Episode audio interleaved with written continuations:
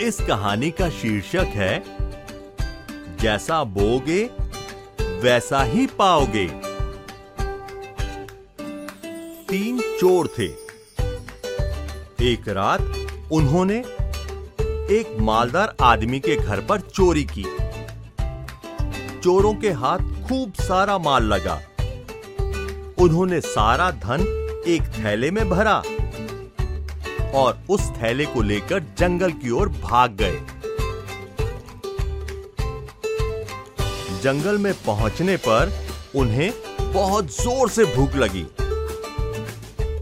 वहाँ खाने को कुछ नहीं था।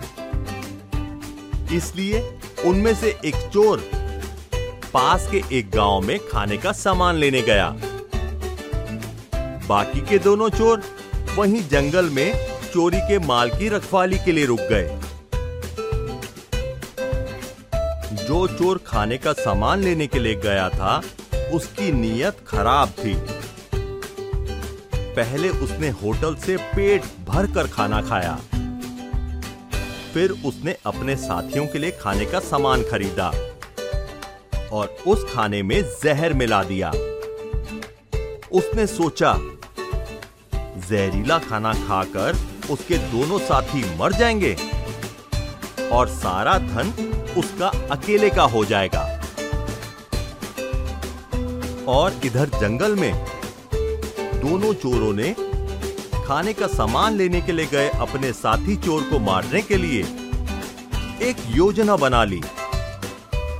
वे उसे अपने रास्ते से हटाकर सारा धन आपस में बांट लेना चाहते थे।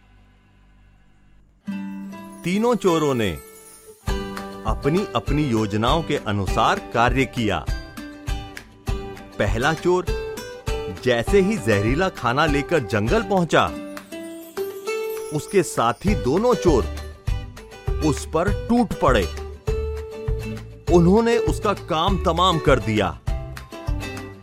फिर वे दोनों निश्चिंत होकर भोजन करने बैठ गए। मगर जहरीला खाना खाते ही वे दोनों भी तड़प तड़प कर मर गए। इस प्रकार इन बुरे लोगों का अंत भी बुरा ही हुआ।